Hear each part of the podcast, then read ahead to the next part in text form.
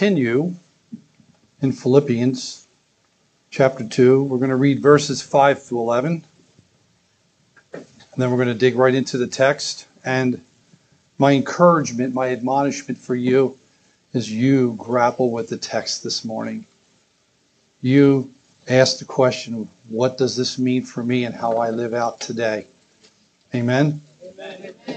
So, title of the message is Made in the Likeness of Men. And you're going to find out just what that means in a few minutes. So, let's look at verse 5 through verse 11. Follow along with me. I'm going to be, again, as I often tell you, using the version that Moses brought down from Mount Hor of the NASB. No, I'm only kidding. See that? So follow along with me this morning. Have this attitude in yourselves. Now look at the text, church. Have this attitude in yourselves. Which attitude?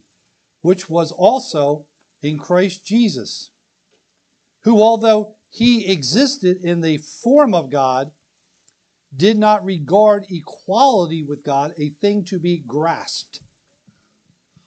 But he emptied himself, taking the form of a slave, a bondservant, being made in the likeness of men, being found in appearance as a man. What did he do? He humbled himself. How? By becoming obedient to the point of death even death on a cross. There's your gospel, church. Therefore, also God highly exalted him, bestowed on him. Look at this now. Oh, look at this. The name, which is above every name. You see that? That at the name of Jesus, every kneel, kneel every knee should bow of those who are in heaven, on the earth, and under the earth. And that every tongue should hamagleo, every tongue should confess that Jesus Christ is Lord to the glory of God the Father. So here's some questions to draw you into the text. What are those things in your life that you need to empty yourself of? What are those things that are getting in the way of your walk with the Lord?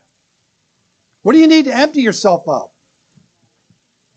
Do, do you think of yourself as a person whom others should serve or that you should be serving others? Because that's what Jesus modeled for us. Slide five. Here's some other tough questions. Are you a person who has a self centered outlook on life where everything has to revolve around me, making me happy? How about this? How frequently do you deny your desires, your pleasures, or needs for the sake of other people? It's already getting quiet in here. So let's let's dig into these verses. Look at verse 7 here, slide 6. This is the ekenosin. He emptied, meaning what? He gave up divine privileges of himself. He took on the form or the morphe, the shape of a doulos, a slave and being made, genomenomos, to become like, or to be made in the likeness of the same human form of men. Slide 7. The NLT puts it this way Instead, he gave up his divine privileges. He took the humble position of a slave, and being born as a human being when he appeared in human form. Let's tease this apart, church. All right, so Paul, what did you mean when you're telling us that this Jesus, this the literal Son of God, he emptied himself? That ekinosin. Slide eight. What does that word mean? So the, the idea of the text here in the Greek is it means to contain nothing or to divest oneself of rightful dignity by descending into an inferior condition. But it's very important that we understand when he's talking about emptying himself, Jesus has never and will never stop being the Son of the living God. He is God the Son. So, what did Jesus empty himself of? Because some people say he stopped being God. That's a lie. Nowhere in the Bible does Jesus ever stop being God the Son. Ever. So, what did he empty himself? So, we want to stay in the context of what was Paul was leading up to, so we get this picture of what this Jesus emptied himself of. So if we go through the whole text of the book of Philippians and other like Romans, Jesus emptied himself of advantage, of privilege, choosing not to assert his divine right as the Son of God. He emptied himself of the divine glory and praise that he deserves. So, what do we learn from this? He emptied himself how? He takes on the form of a slave, but he did not stop being or losing the form of God. He displayed his nature as God in the form of a doulos, a slave. That's what the text says. He revealed to you and I something important his character, church. See, one more important point to drive home here for us is this. Throughout all this church, all the way through the cross, Jesus never lost his true identity here when he emptied himself. In fact, this self emptying actually revealed Christ's true identity as the God man. How do we flesh this out for you and I in our lives today?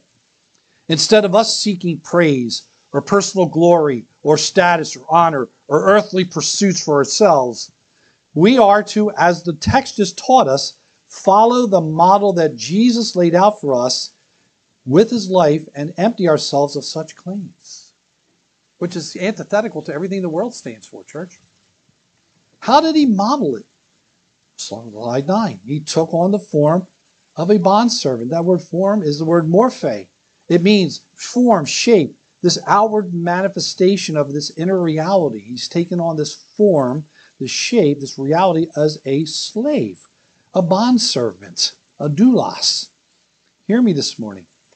Just as Jesus fully existed in the form of God, he now also exists in the form as a man and as a slave. So let's make sure we understand the difference between someone who serves others and someone who is actually a slave. There is a difference, and I'm going to outline it. Okay? The Bible says that he took on a form of a doulos, a slave. So, what does that mean? Well, a person who serves others, much like today an employee, you know, they can come and go as they please. They can keep their job, they can quit their job, they can call out sick if they want, they can do all those things. They can choose when they want to serve, so they have control over their life to some degree. A person who serves can own their own property, own their own clothing, their furniture, their money. You get the point. But a slave, a slave, a doulos, owns nothing at all. You see, a slave had no rights. Every possession he had or she had was the property of his master. Even the very clothes on a slave's back was the property of the master. A slave could only go where their master told him to go and do what the master ordered him to do. A slave did not belong to himself.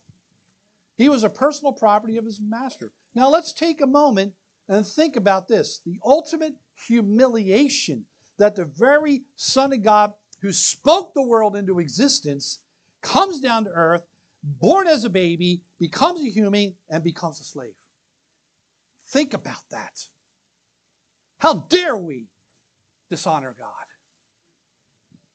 The Son of God never owned a home, never rented an apartment when he was here on earth never owned land or cattle, never owned a business, never even owned a horse. In fact, on Palm Sunday, we learned that he borrowed a donkey to ride in Jerusalem.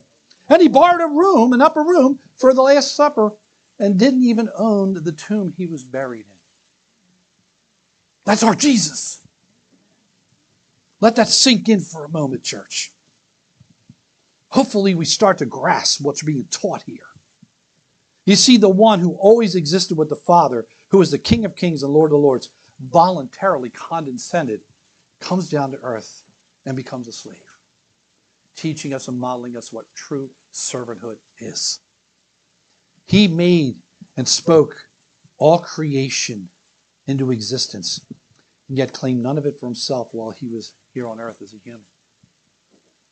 Then Paul goes on and says, slide 10, being made genomenos, being made in the likeness of men. to cause to be, to be, to come into existence. Jesus became something he never was before. He became a human being, church. In the likeness, hamoya mate, the likeness, the same human form, a copy, a representation. What does Paul want us to understand here, church? Jesus Christ became a human being in every way, just like you and I, except without sin.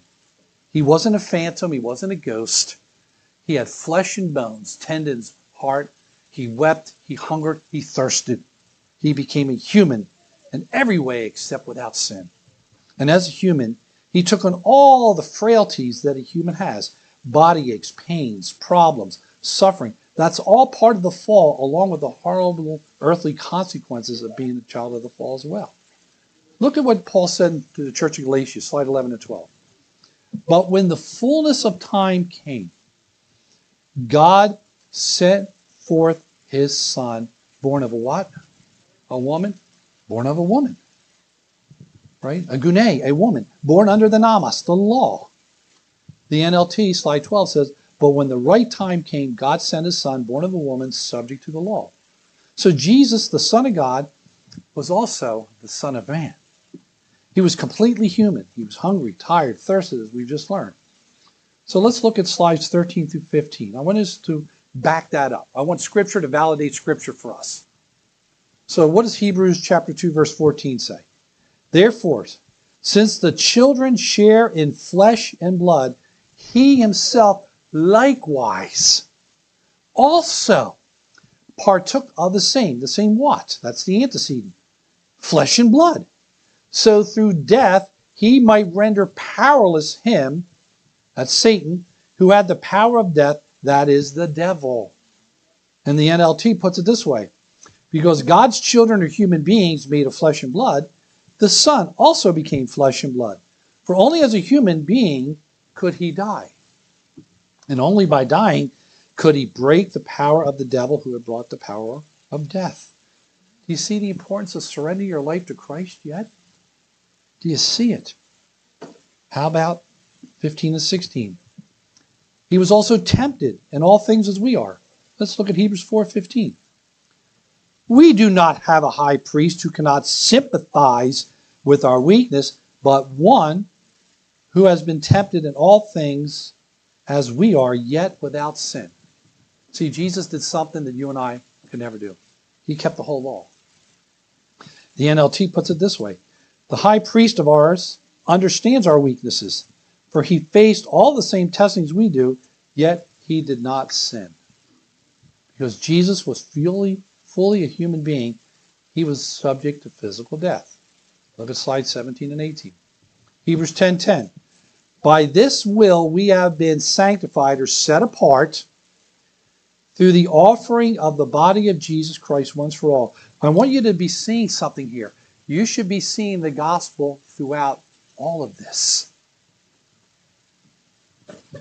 The NLT puts it this way For God's will was for us to be made holy. How? By the sacrifice of the body of Jesus Christ once for all. Look with me at verse 8 as we see Paul now driving home this point. Being found, meaning to recognize, to be seen in appearance, right? Sunamate. That's a form as a man. So he's been found or seen in the appearance as a man. What did he do? He humbled himself. He made himself of a low condition. How? By becoming obedient. Hubekus, obedient, submissive. To what? To the point of death, even death on the cross. And the NLT puts it this way He humbled himself in obedience to God and died a criminal's death on the cross. You've got to remember, that was a criminal's death, a death by execution. Let's tease this apart. Found, to recognize, to be, to see, to obtain. Right? He's found. He was seen in the appearance, cinemate, the form, shape, outward appearance, something that we can perceive with our senses. His appearance as a man. He also uses this word schema Very important word there. That's where we get the word schematic from. See, you know your Greek and didn't even know it. I'm so proud of you. What do we glean from this teaching? Paul's driving home this point in the text that those who saw Jesus could clearly recognize and see that he was a man, a human being, just like you and I are right now. And then how about this? John 6:42. They were saying, "Is this not Jesus, the son of Joseph, whose father and mother we know? How does he now say, I have come down out of heaven? Or in the NLT, they said, Isn't this Jesus, the son of Joseph? We know his father and mother. How can he be telling us that he came down from heaven? Church, Jesus suffered the humiliation of being a mere man. Jesus, who was God the Son, was clearly recognized as to be a human being, and his humanity was fully recognized. Now, why am I really driving this home and trying to draw, draw it out? There are some churches out there that don't teach that Jesus became a human being, that he was a phantom or something else. But as you can see by the text, Jesus Christ was fully a human being, like all of us, except without sin, and fully God. I want you to be seen this. I want you to see the text is teaching you this. Okay? Here we see Christ suffering the humiliation of being a mere man. I want you to think for a minute. Look at the solar system and the planets, even new systems that they're starting to find with the, the telescopes that are way out there. You know, think about this. Everything that you can see when you look up night, God spoke it into existence. I want you to think about how big our God is. He spoke it. He didn't have to go to Home Depot or BJ or anywhere. Ex nihilo. He didn't need any raw materials. He spoke it into existence. Keep that in mind. And this, this, this powerful God that is also omnipresent, He's everywhere at the same time. This God that is just as much in China as He is right now does something that is just mind blowing. He he condescends and comes down, and he's born as a baby in a mother's womb. He becomes a human being. There's nothing that he has not suffered that we have not suffered that he's not suffered, church. So I want you to be thinking about this. His humanity was fully recognized. So what does he do to even bring that out more? He humbles himself. Slide 24. Etapiesanen. He humbled himself. He lowers himself. You know, the idea of humility here is to not seek status, not to seek prestige or privilege or honor. Think about that for a minute. That's the opposite of the world we live in, isn't? It? People want to be they want the status of having a, the nicest, fanciest car, million dollar homes, and they want the prestige and privilege. Look at all that I have. Here's something else that I really want to drive home this morning. Please understand this. None of this, none of it was forced upon Jesus. It was a voluntary humiliation on his part for you and me. I don't deserve that. How about you? Think about the humiliation leading up to the cross his being arrested, his trial. Think about this. The very Son of the living God was spit on, tortured, blindfolded, beaten with fists, beard ripped out. Yet through all of this, what else happens? A crown of thorns placed on his head, then beaten down with a reed onto his head. Think about that. And in spite of all of that, Jesus never fought back, never got defensive, wasn't bitter, not demanding, never accusing. He refused to assert his rights as God or even as a human. I want you to see what Paul Rees writes, slide 25. Paul Rees says this Look at him, this amazing Jesus. He's helping Joseph make a yoke in that little carpenter shop in Nazareth. This is the one who, apart from his self emptying, could far more easily make a solar system or a galaxy of systems. Look at him, dressed like a slave with a towel and basin for menial equipment. He's bathing the feet of some friends of his who, but for their quarrelsomeness, should have been washing his feet. He humbled himself, Don't forget this, cries Paul to these dear friends of his at Philippi. Don't forget this when the slightest impulse arises to become self assertive, self seeking, and go and break the bond of your fellowship with one another. That's powerful. But Paul doesn't stop there. After he humbles himself, he becomes obedient, the hubikos. He becomes submissive. He obeys. To do what? To the point of death, even death on the cross. What is so significant about death on the cross? I'm going to cover something that's very, at the next section that's going to be extremely hard for you to hear and fit in your ear. And you'll see why in a minute. But I think it needs to be taught. I think we need to have a full understanding of what this really means. So we're talking about death on a cross. Look at slide 27. So where do we find this kind of teaching? Yes, it goes back to the Old Testament. If a man has committed a sin worthy of death, he is to be put to death. You hang him on a tree. His corpse shall not hang all night on the tree, but you shall surely bury him on the same day. For he who is hanged is accursed of God. So that you do not defile your land, which the Lord Yahweh, your God, gives you as an inheritance. And the NLT puts it this way If someone has committed a crime worthy of death, he is executed and hung on a tree. The body must not remain hanging from the tree overnight. You must bury the body the same day for anyone who is hung or is cursed in the sight of God.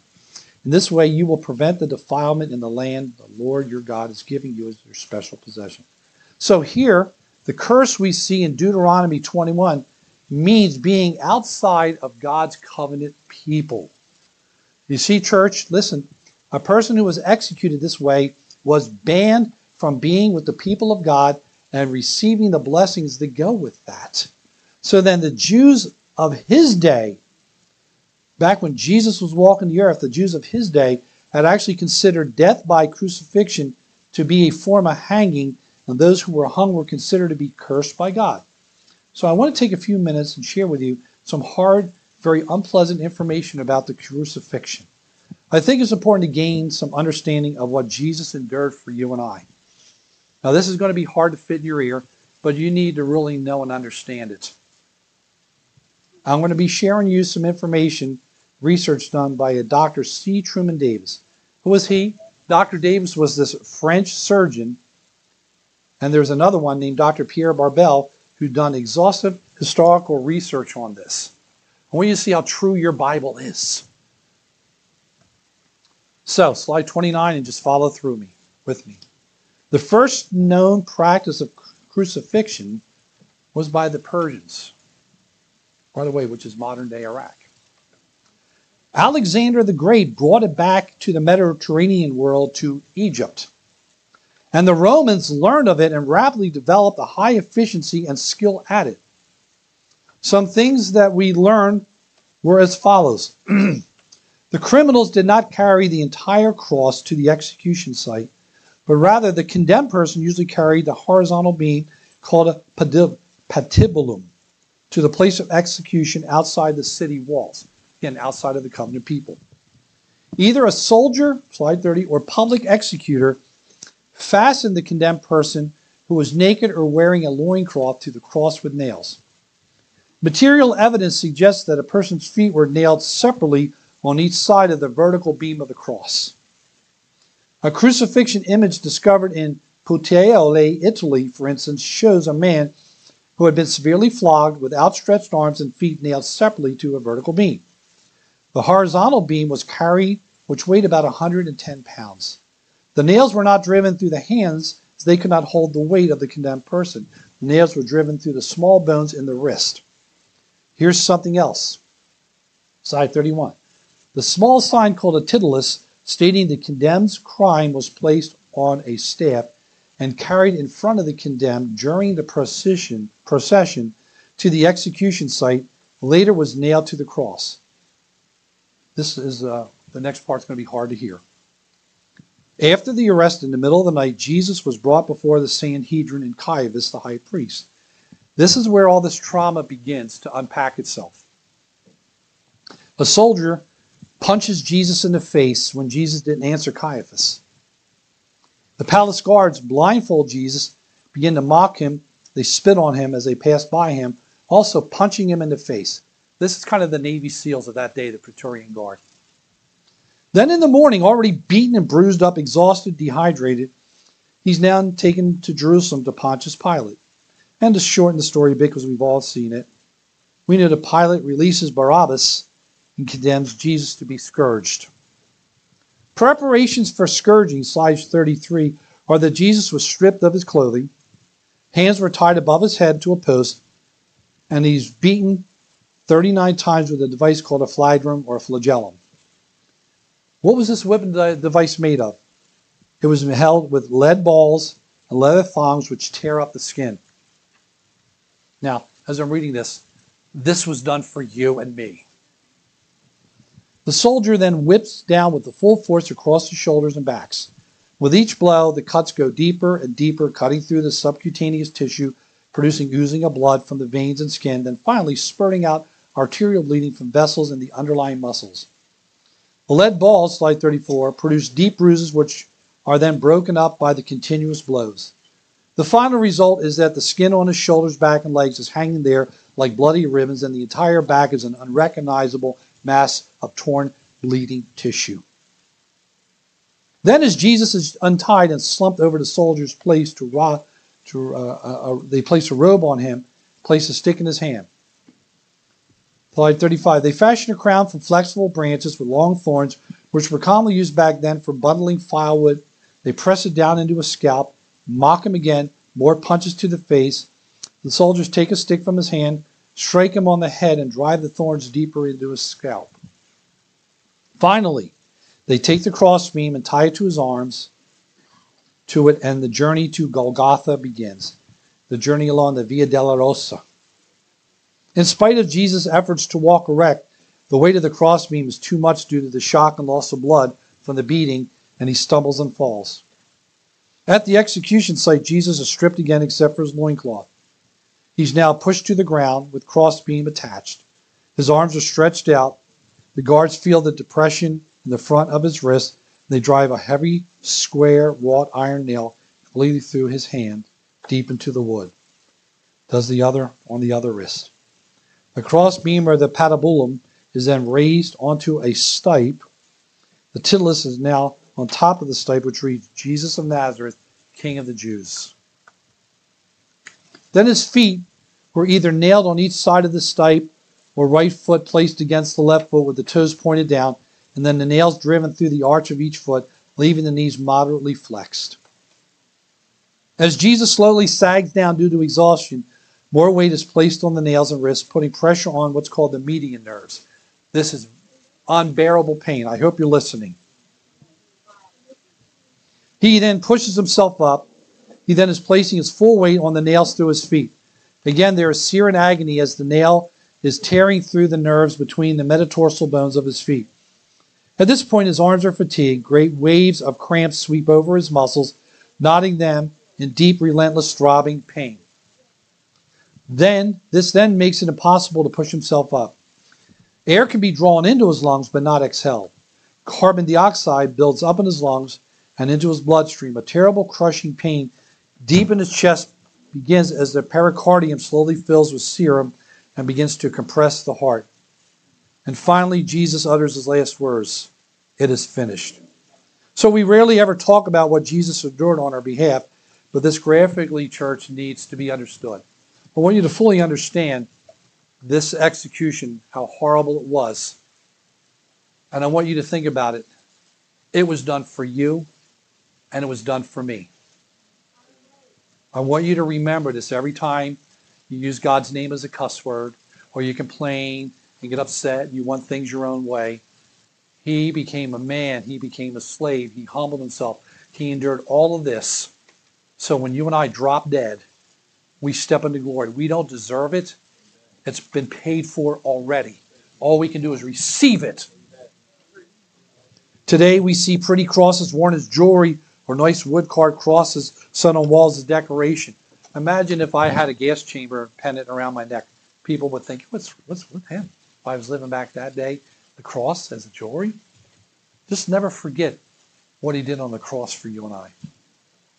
We need to understand something. This form of execution, this cross, was a bloody, horrible event. Horrible event. It's not getting a needle in your arm at a table where you get to say your last words, where we try to make it a little bit more humane, quote unquote. But this wasn't clean or pretty, church. It was a capital form of capital punishment. Let me finish up with what Paul wrote at the church of Galatia. I'm just about done. Slide 39. Christ redeemed us from the curse of the law, having become a curse for us, for it is written, Cursed is everyone who hangs on a tree. So Christ redeemed us. He rescued us from the curse pronounced by the law when he was hung on the cross. He took upon himself the curse for our wrongdoing. For it is written in the scriptures, Cursed is everyone who is hung on a tree.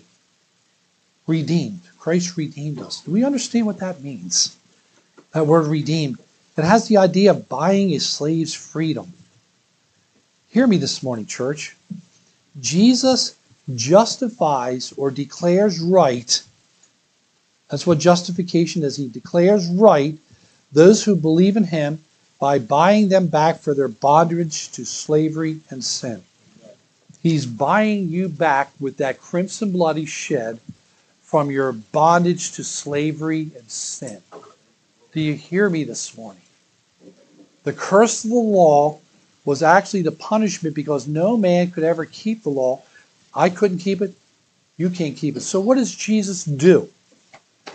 He takes upon himself the curse upon himself in our place for our sins at this crucifixion. Again, back in Jesus' day, the Old Testament times, criminals were usually, actually, they were stoned first, then tied up on a post till sunset as a visible reminder of being rejected by God. How is this curse broken for you and I? I'm just about done. Slide 41. For while we were still helpless. At the right time, Christ died for the ungodly.